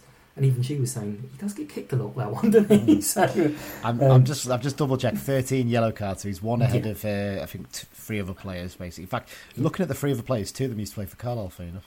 Elliot Watson and Hayden White, and yeah, Hayden White being up there doesn't surprise you in the slightest. But there you go. He did miss the yesterday's game, um, so Ah. whether that's an injury or illness, because we've had illness running through the camp as well. So it's it's a difficult one. I would normally be straight away saying, right, Dave Ajiboye is a great player. Craig Easty, Yeah. you want to look for for Ali Smith, but even Alistair Smith's gone off the boil a little bit recently. So any of them on their day can produce it, um, but unfortunately, the last few weeks their day hasn't been a Saturday or a Tuesday. No, certainly not. Um, yeah, in, in terms of future ambitions for the club, what what what, what are the club? What I mean, establishing yourself as a league club seems to be the obvious thing to do, and you've obviously done the work on the away end, which we'll ask, I'll ask you about in a minute. But um, what what sort of the ambitions now in terms of establishing yourself? Because we we do see occasionally these clubs come up from the non-league setup, and some of the ones that come up in London in the past, you know, you've had your Barnets and your Dagenhams, and they, they do well initially, but then they drop off. So it's, it's the challenge, I suppose, to, to to to get yourself established for like a decade in the football league or something like that. Well, there's, there's two two parts to this answer. One is um, 12 years ago we were promoted into the Conference South. Yeah. Seven years ago we were co- promoted into the uh, Conference National. Two years ago we were promoted into the uh, League Two. So we've got a five year plan for each of these divisions. Yeah. um, so we, we are putting a little bit of pressure on the manager, going, well, you, come on, you've got to keep up the record. Um, the board are, and I've said this before, and it is really boring, but our board are basically a bunch of accountants. They will not put the club's long term future at risk. Um, it was quite frustrating, sort of in the 90s and the early 2000s when we had a great team, um, lots of players who were young, hungry, and a lot of them actually went on to Football League um, matches. One of them, Nicky Bailey, um, got to Middlesbrough, Millwall, a couple other clubs. Carlisle fans um, know about Nicky Bailey. Yeah, Let me just um, tell you, he's not a popular person with Carlisle fans. Just no, but he could have stayed, um, yeah. but we couldn't afford it, and they wouldn't um, break the wage structure. Looking back now, absolutely, because uh, there were other teams around us who did it, and they've they've gone terribly down. But we we um, will be around playing at a similar-ish level in the next 20, 30 years. Hopefully, a kind of level or two above. They've got lots of work to do off the pitch. They do look at clubs, which is probably a bad example at the moment, but like, like Accrington mm. saying, "Well, hang on, how are they doing it with small crowds? Um, what have Brentford done?" And they, they're looking at these clubs, going, "Okay, what's the models? How can we do this?" Um, but there's, I can't see a world where we kind of overextend ourselves. Um, and yeah, they're, they're a big target every season. It's boring, as I say, but 50 points, and then we'll see where we are, what we can do from that point onwards. Um, but hopefully, we'll be a league club for many, many years to come now. Well, we've got about a thousand fans travelling down for this game, hoping that mm-hmm. we get the, the points that we technically need to secure our place in the playoffs, unless there's a ridiculous nine goal swing. But as Paul Simpson said, that happened last season, so we can't take any risks there. Um, can you tell us uh, what changes have been to the ground since we went last season? Because I went down for that one, and and to be fair, it wasn't the worst away end I've been in. I mean, it's it's certainly not a Barrow. If you've ever been to Barrow, we, we talk about Barrow's away end a lot on our podcast and how bad it is, but um, it wasn't as bad as that. But you could tell it needed a bit of work, and it, it looks like you guys have done something there now. Yeah, well, that tells me straight away you didn't need the toilet when you were um, at the ground no, match because no. um, they, they they they were voted one of the worst toilets in, in, in the league about 12 years ago. Um, but um, yeah, lots of work had to be done. I mean, it seems really silly to say we're going to deal with the away end first. Yeah. Um, but firstly, that that end is the easiest to do the segregation. Yeah. Um, and it was the easiest to identify as going. Well, actually, we've got space to go there. Um, so you've got, got shiny new stands. I am doing my very best to kind of point out that what we need to be doing is putting the away fans in in the rotten bits of the stadium. um, but you've currently got shiny new stands. Um, there is a um, very sort of well named fan zone behind it. Um, the reason I say that is when we were at Wembley last year, we were very excited to go and see what the fan zone was all about because it, obviously we're small time, we've never had this, and rocked up and there's basically a bar and some chairs. like, yeah. Ah, okay, that's very underwhelming. Yeah. So we've managed to replicate a fan zone. Um, so you, there's there's bar and um, a food truck, I think, and I think you can get in there 90 minutes before the match, I believe. Um, but if not, there's a fan zone in the front entrance as well. And we're not that kind of club, so anyone can rock up and they'll, they'll get served beer. Um, but it's yeah, a lot of work's gone in there. We've got a bit more work to do. I believe the plans have to be submitted before, well, already I think by the end of April um, to say what we're going to do um, with the remaining uh, work we have to do. And I think we then get a chance to do it not necessarily this summer, but maybe by the end of next summer, yeah. um, because they like to give. For all the faults of the FA and the EFL, they like to give chance, uh, teams who've come up a bit of a chance to get the work done because they don't want to spend a load of money and then go straight back down again. But Barrow have had three years to do theirs, and they're only just getting around to doing it now. Yeah, so, so I, I, think we can kind of point to Barrow and Harrogate yeah. as well yeah. as examples, and especially as we and like Harrogate had to rip up the perfectly fine pitch and put down grass. Um, but yeah, we, it, there's a lot to go on, a lot to go do behind the scenes, and the the, uh, the board are kind of very keen to push the narrative of we are working very hard to catch up with the success on the pitch and yeah. do it right off the pitch. There are things we won't get right, and there's things we, we definitely don't get right. But the fact is, we learn from it and uh, we try and make it a good experience. And one reason why they want to um, have a pleasant experience for away fans. I'm sure you would have seen um, various things on social media about our stewards. Yeah. Is we want away fans to come back again mm. um, because quite need your money, thanks. Yeah. Um, so spend the money. Yeah, it's a weird one that one because we like when people ask us what's your favourite away day in, in League Two, they've been asking us in pre- recent seasons, and almost always all three of us in our pot say Leyton Orient. Leyton Orient's the best one. You'd think well, that's one of your longest ones of the season, but yeah, it's a great day out. The grounds are decent. You know, it's got a mixture of the old and the new there. The stews are really friendly. There's some great pubs nearby. Although the coach and horses doesn't let you in anymore, which is annoying for home fans. But that's probably because they've been so successful and they get such big crowds. It's home fans yeah. only that one now. But but yeah, you're right. It, it, it makes a difference getting the, the away fans coming and and you know, we've had a few teams like Tranmere was saying they'll be absolutely gutted if we go up because it's one of their favourite away days of the season. Yeah. And even the Stockport fans have been out of the league for so long were saying oh, this feels like a proper away day we're coming to here. Like they're really, really excited about the fact that we're getting to come to us again. So it goes to show, doesn't it? Mike, you've been very generous with your time. Um, we're going to finish up now. Uh, I'm going to ask you for a prediction for this weekend's game. Say weekend, Easter, I was- no, I was- Coronation was- Monday game. Damn it! I was really hoping to go. Well, there'll be no game at the weekend. That's my prediction. There we go. Um, I, I, I'm going to really sit on the fence. The manager needs to tear into the players. and Needs to really push it to them that they need to kind of give us a bit of a send off Yeah. for the summer. Um, some of them are out of contract, so they need to be either putting themselves in the shop window or getting a new contract at our place as well.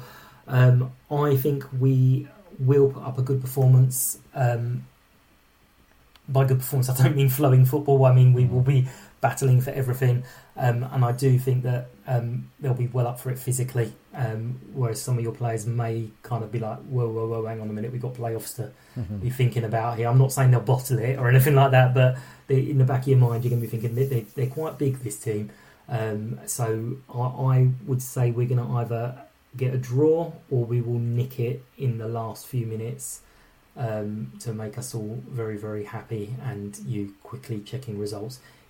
The if it was an eight nine goal swing, that is not going to come from our end. Um, so we, Well, if we win, it'll be by one goal. Paul Simpson said, well, I always said, if we go, if we miss out on the playoffs now in the 46th game because of an eight or no goal swing, we don't deserve to be in the playoffs. And he's absolutely right with that, to be fair. So I'll happily take a draw. And you know what? I'd probably take a 1 0 defeat right now as long as, as long as we're in there and it's all sorted. Brilliant. Uh, Mike, thanks for your time. And well, so I usually say all the best for the rest of the season at this point, but No, your, your season ends this weekend. So yeah, I, I hope you have a great summer. And, and, you know, in the nicest way possible, I hope we're not playing you next season. I was going to say, hope we don't speak to you soon. Cheers, mate. Take care. Thank you.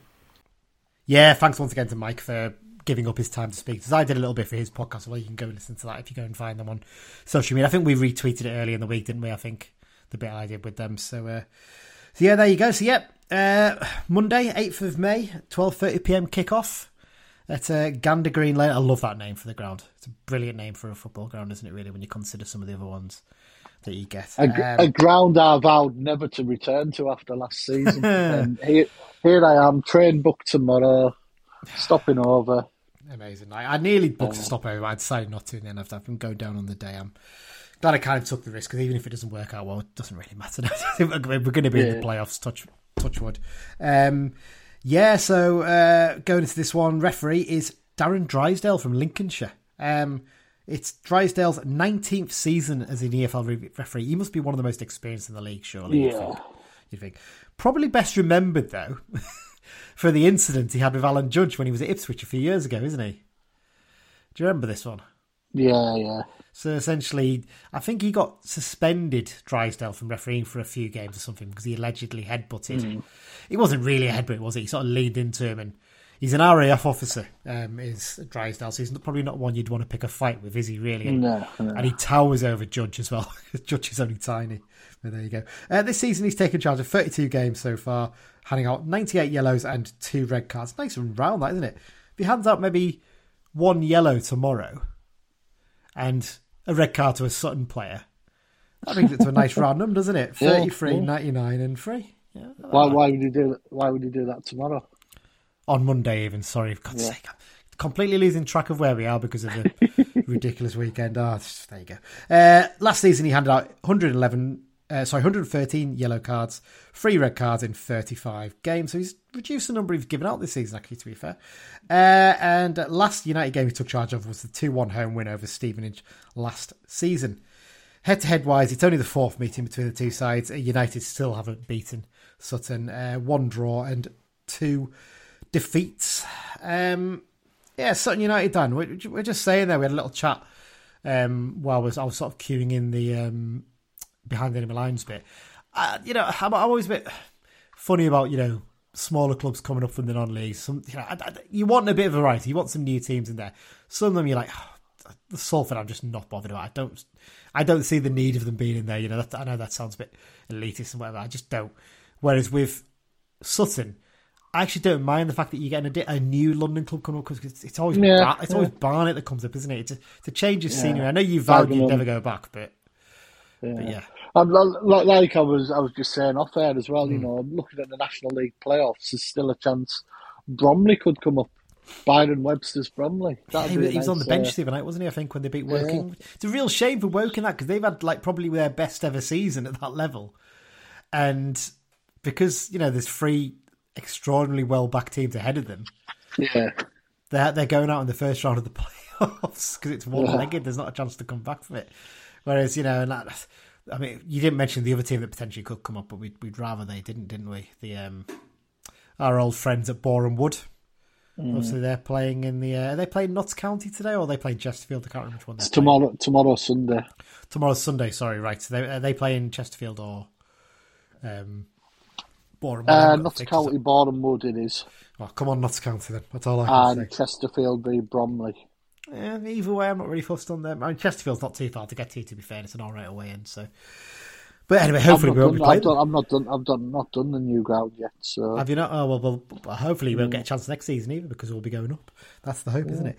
Uh, Sutton United then done. Um, fair play. They've really settled into EFL life really well. Com- considering what happened with them coming up, they lost their four. You know, the free is it free G four? I don't know what it's called. Their, their artificial pitch that they had that brought them in a lot of money and really helped them. They had to dig that up when they came up. That's a loss of income. You know, that's that's a real change for them.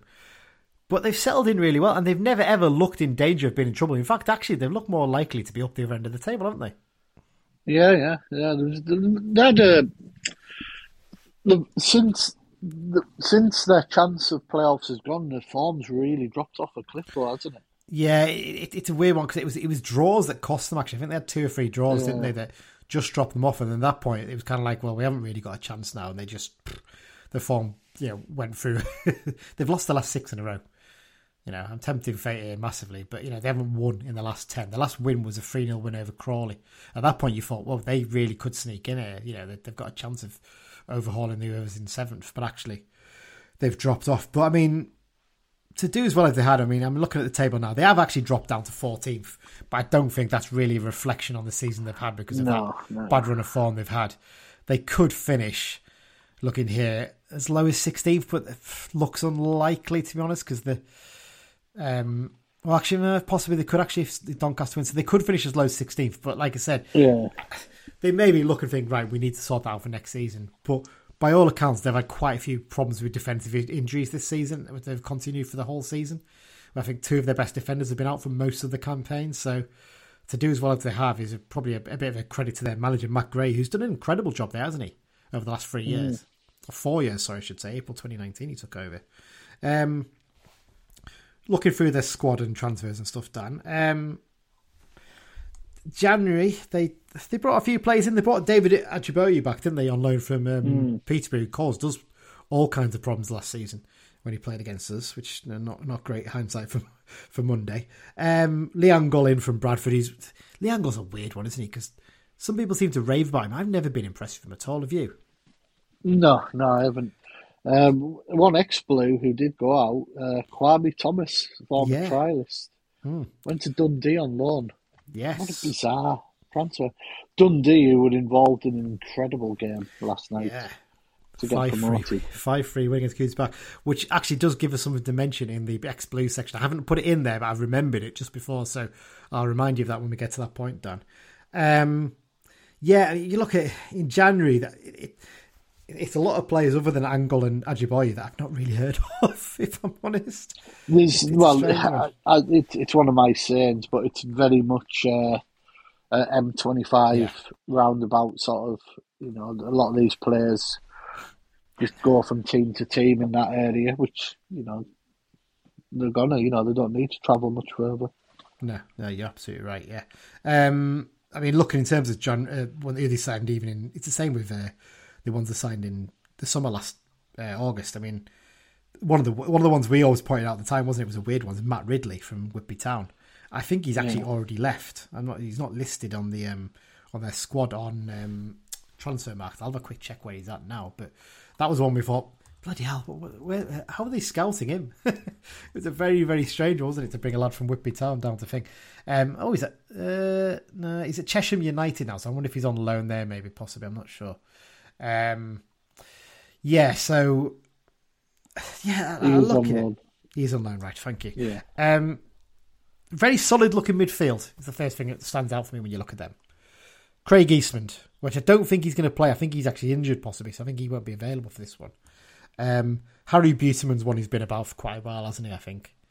Um, and Luke Gambin, who's is he a Malta international? I imagine that is he? Is it Gibraltar? Something or, like that, yeah. yeah, he's, he's he's pretty good as well. And, and Will, Will Will Randall's been. Uh, I think he's also injured at the moment, Randall, but he's been uh, a mainstay of the team. yeah, I mean, it- Gam- Gambin seems to be on the bench a lot at the moment. In fact, he's hardly played. hmm, not played He's not playing much at all. No. No. Um, they will. Uh, they did give their backup keeper a chance last week, Bradley House, uh, against um, Rochdale. Didn't work out too well, that did it? He got sent off after half an No, hour. sent off 28 So, minutes. so they had to bring him back in. Jack Rose, the first choice, so he's back in. Having, I think Rose actually cocked up quite a bit.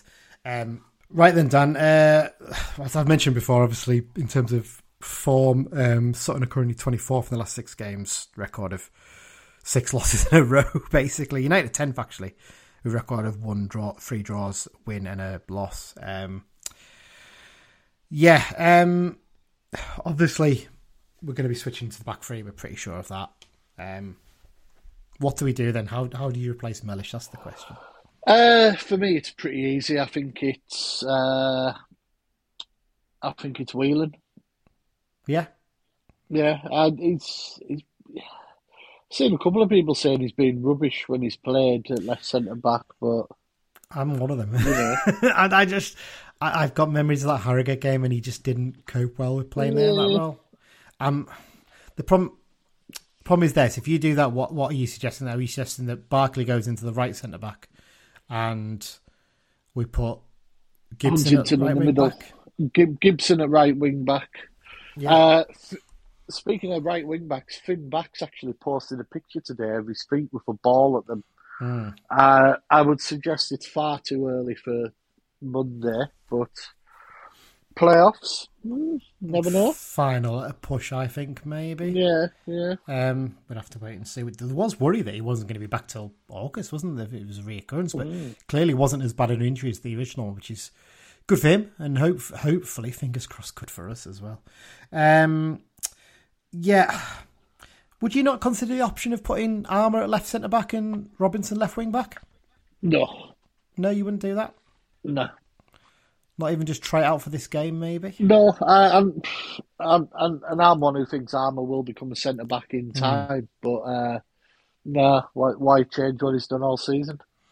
Fair enough. I know it's only one game, etc., but Would you consider maybe Barclay as the left sided centre back rather than the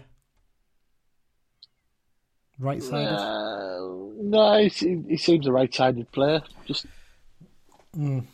yeah, Interesting to see what he does. I, it, I personally, I wouldn't be against in the Sutton game having a look at it that way. Maybe I don't want to be too risky and too to sound like we're being disrespectful here, but I'd, Yeah, I'd be tempted yeah. to try. out. The, the issue we've got is, and we keep saying this. I know it's on, looking unlikely that we would, but if we play Stockport in the semis, we we want to finish fifth though because if we finish fifth, we get the uh, the home advantage second leg. and you're not going to be playing Stockport in the semis, probably. No, So, yeah, that, that's that's the one, I guess. Um, if midfield. if if, on. if if we do play well and push on, and we say we're two 0 up and cruising, you can maybe try one or two of these things. Yeah. Yeah, possibly. Possibly might work a look. Midfield. Uh, obviously, Mellish comes out of that now. Uh, McCalmont did very well to come on as a sub. It just seems very obvious. Just drop him in there, doesn't it? Yeah, if if if you're going to have Gibson at right wing back, Yeah. I would suggest that McCalmont starts, and then Yeah. up front, as we discussed earlier, two partners, Dennis for me. Yeah. Um, I'd probably be tempted to go Edmondson for this one, I think, maybe. I'd, I'd probably start Edmondson and Garner from Garner can come on. Yeah, Garner and Patrick come on later on to Yeah. change it. Um, in terms of subs, who comes in for Mellish and Devitt, then obviously we've got. Well, I suppose the thing is, you've got Joel. You said all this, and Joel Senior's fit, we completely forgot to mention him. Yeah. So he can come in instead of Gibson, can't he? I guess. I would say Senior will probably be on the bench, Yeah. uh, and Harris, I suppose. well, you say Harris, but you could put Kai Nugent on. there's the option there, isn't there? I was going to say that. Actually, he's match fit. well, funny enough, um, And, and and and if if we are comfortable in the game, why not give him a twenty minute run out for this pro sort of possibly, yeah, you know? yeah. I, I, the thing to remember is what, as I said before, nothing's been mentioned, but Edmondson was hobbling a bit when he came off, Mm. uh, when he when he came back out after the game. So if he's got a So knock, maybe, he might maybe be able to Garner would start. Yeah, and then know? maybe that is the chance to put Nugent and Harris both on the bench. But Yeah. yeah, there's options there. And I don't think there's anyone else missing out at the moment who's not who's available. Is there? No, no. I think 'cause I'm looking at Sho-Silva's not fit. Obviously, No, it's Dickenson's not still a bit off. Dickenson, no. No, so yeah, and you know, there's been whispers that Feeney could be fit for the place, but I've heard someone dismiss them and say no, he's not. He's not going to be available. Is what I've heard, but we'll have to wait and see. Um, yeah, we've sort of, we've already touched on what the other teams are playing, aren't we? I mean, in terms of the place, when you look at it, I don't want to get ahead of ourselves a bit too much here, but who's your preference to face? I, with. I, I genuinely am not bothered because I think Stockport are going up. Yeah, and actually, Northampton And- might not be the worst team to face because Yeah, uh, I, I think barring surprise results, I think we're playing Bradford home and away. do you? Yeah, Do you think they're going to beat Orient more comfortably than Salford can get a result against Gillingham? possibly. Uh, you don't know. I, I just think it's been set up to be Bradford for a while, but Yeah, like I said, it's- after after what happened last week, Salford, you know. Yeah, Salford would be nice. I'd, I'd quite like to have a big crowd at Wembley for the final, and my worry Yeah, is that yeah. we end up playing Salford at Wembley, and it's just Well, if if you play if you play any of Bradford, Stockport, or Northampton, they'll at least travel decently, won't they? yeah, yeah. You'd think you'd be looking at 40, 50,000 for the overall crowd. Yeah, for that yeah, at least, yeah. you? So, that's What do you think we take? Fifteen. I'm being realistic. Again. One, one, one I- week, one week notice. Tr- no trains on. That's, I don't know. I, I think we might get closer to twenty than people realise. Maybe, maybe. I, I just it's the time as much as if you had maybe ten days, and it was on a Saturday at like three o'clock. Yeah, maybe, but I think that Sunday early kickoff trains poor. yeah. Yeah, not great, but there you go. Um, right, uh, let's do predictions then, Dan. Um, you and Mike both gained a point last weekend. I didn't. So you're one point ahead going into these final few games. What are you going for? You're not going for it. You're, barred from picking an 11 0 win, by the way, in this one. Well, I was actually going to go for sixteen 0 and feature some subs off. as well, but. No, I'm going to go for a comfortable three-one win. Mhm. Uh, Kristian Dennis will score. Owen Moxon will score, and Paul Huntington. Okay. I'm going for 3 0, and I'm going to go for Joe Garner to get another. Um, um, Alfie McCalmont and uh, Corey Whelan to get one. Why not? Let's mix it up a little bit.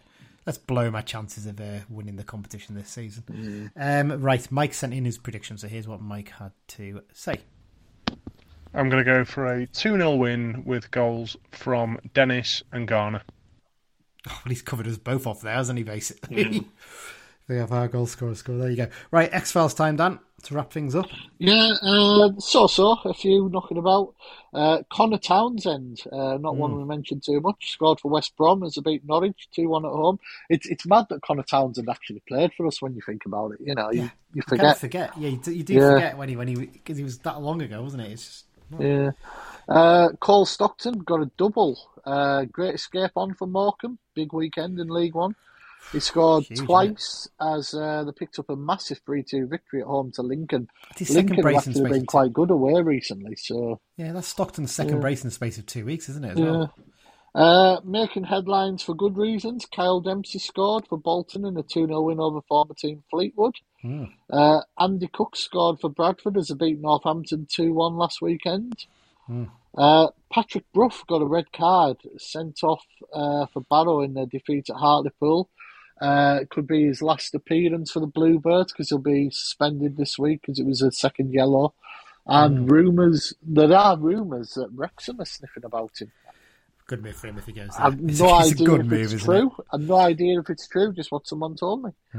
Uh, Adam Campbell scored uh, Gateshead's 4 0 win over Maidenhead, and Cameron Salkeld scored for Clyde in their 2 1 defeat at Dunfermline. Mm. Uh, midweek, as we've sort of already mentioned, Andy Cook for Bradford in that mad 3 2 loss at Crewe. Uh, promoted and relegated trophies. Jarrad Branthwaite scored an own goal. I don't know if anyone's seen this, but he was actually quite unlucky. It wasn't Yeah. much he could do about it. But he got a winner's medal as PSV beat Ajax 3 2 on penalties after a 1 all draw. I watched a bit of this game and uh, it was uh, some penalty shootout, hitting the Yeah. bar, post, keeper saved. Brilliant. The Dutch are never very good Uh, at penalties, though, are they? They're one country worse than England, aren't they? Promotions Oliver Norwood, Sheffield United. Uh, Macaulay Gillesphey and Sam Cosgrove for Plymouth, who were managed by Steven Schumacher. Yeah. Uh, Richard Keogh at Ipswich Town. You forget he's there. I completely forgot Yeah. Richard Keogh was there, yeah. Uh, Adam Murray and Chris Beech at AFC Fylde. The management Uh, team. Work, Workington, there's loads. Danny Yeah. Eccles, Charlie Birch, Dan Wordsworth, Kieran Casson, Connor Tinnion, Dav Simonton, Kieran Leslie, Stephen Rigg, and Danny Grainger, manager, obviously. Yeah. Uh, relegated, Ben Amos and Charlie Wyke at Wigan, and Gary Madine and Jerry Yates at Blackpool. That's Before- two good games in League One if we were to go up. Yes, before you go into the other one, Dan, just to say there is one more promoted. One I missed last night, and I spotted when someone sent me a screenshot from the uh, um, Queens Park v Dundee game. Assistant manager of Dundee, Billy Barr. So he's been And Kwame. Thomas, former Yeah. trialist, if we're pushing the boat out. If We really are pushing the boat out of that, Yeah, aren't we? yeah. There you go. But uh, no, uh, Wigan and Blackpool both uh, come down finally. Two good Yeah. potential games if we can get into League One. And Reading joined them, didn't they? Huddersfield Mm. pulled off a great escape. So if we did go up, we'd play Reading for the first time since 1982. Wow. It's the first ever time in Yeah. Madejski, wasn't it? So, which would be And a, a random other news: John Holliday, former defender, uh, has got a new job at Gretna. yeah. Not the Gretna the Football Club, hotel- I should say. hotel type industry and weddings and yeah. yeah. Brilliant stuff. Brilliant stuff there. Right, that's it then, Dan. That's everything covered. Um, thank you very much once again to our sponsors, the Carlisle United Supporters Club London Branch. Um, what have we got coming up? We- We'll do a playoff special. Um, obviously before the uh, the first leg, we'll then do we'll do a sort of different one for the second leg. We we won't do a regular sort of preview because obviously we'll have previewed whatever team we're playing anyway. So Well, we'll be able to review the first game, won't we? yeah, we'll review the first game and we have a quick look ahead to the next game. But it's Yeah. yeah, we'll see how that one goes. But there you go. So um, yeah, that's it. Um, thanks for joining me, Dan. No bother. Uh, thanks everyone for listening, and most importantly of all, up the blues. Up the blues.